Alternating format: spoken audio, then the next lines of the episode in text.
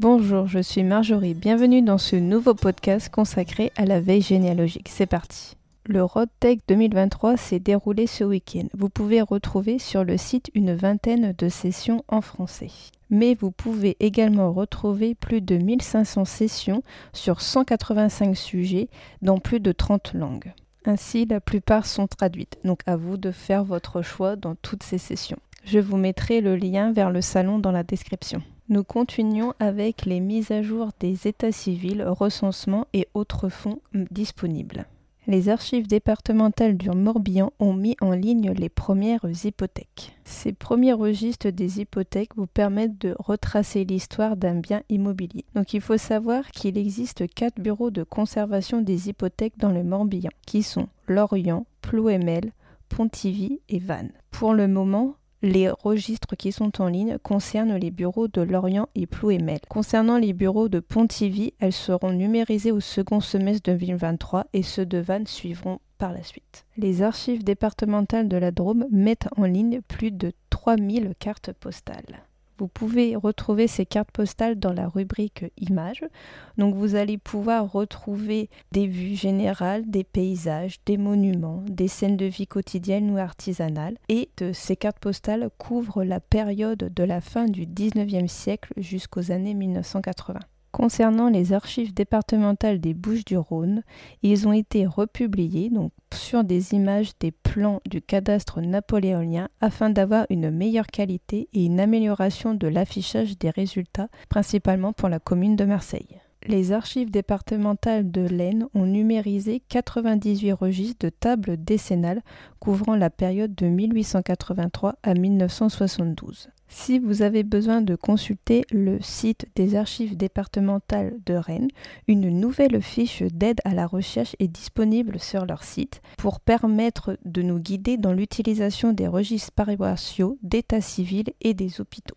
Les archives du Val-de-Marne proposent de découvrir grâce à une story map les différents phénomènes de risques et nuisances induits par l'évolution économique et urbaine du Val-de-Marne depuis le XVIIIe siècle. Mémoire des hommes nous fait part d'une autre rétrospective qui concerne donc la date du 4 mars 2020 où a été commencée la mise en ligne de la base de données des morts pour la France et des non morts pour la France des Alsaciens mosellans qui ont été incorporés de force dans l'armée allemande. Vous pouvez retrouver donc toute cette base de données sur le site Mémoire des hommes. Également des images ont été numérisées à partir du 29 juillet 2020. Un nouveau fonds original, vous pouvez retrouver sur la bibliothèque de la Société nationale d'horticulture une mise en ligne qui concerne le manuel complet de l'amateur de roses, leur monographie, leur histoire et leur culture.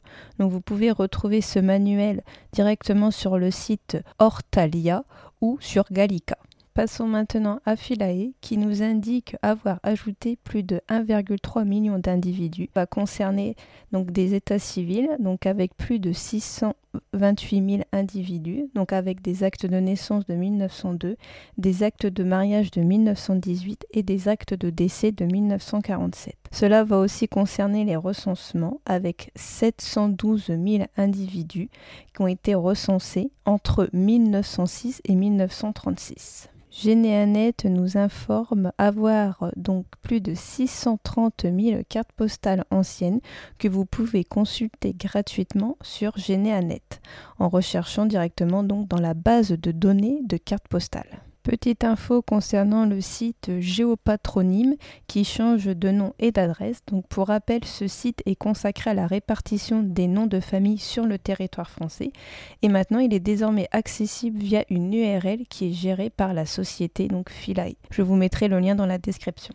Nous allons passer maintenant à quelques articles de blog qui peuvent vous être utiles. Genea Finder a sorti un nouvel article qui concerne 8 idées pour illustrer votre histoire familiale avec des liens. Donc par exemple, on peut avoir des photos de famille, des anciennes photos, des cartes postales. Donc je vous mettrai également le lien dans la description pour euh, vous donner des idées pour illustrer donc votre généalogie. Genea Finder nous parle également du site CPA Rama donc qui est un forum des collectionneurs de cartes postales anciennes, mais aussi où vous pouvez retrouver plusieurs cartes postales. Je vous mettrai également le lien dans la description.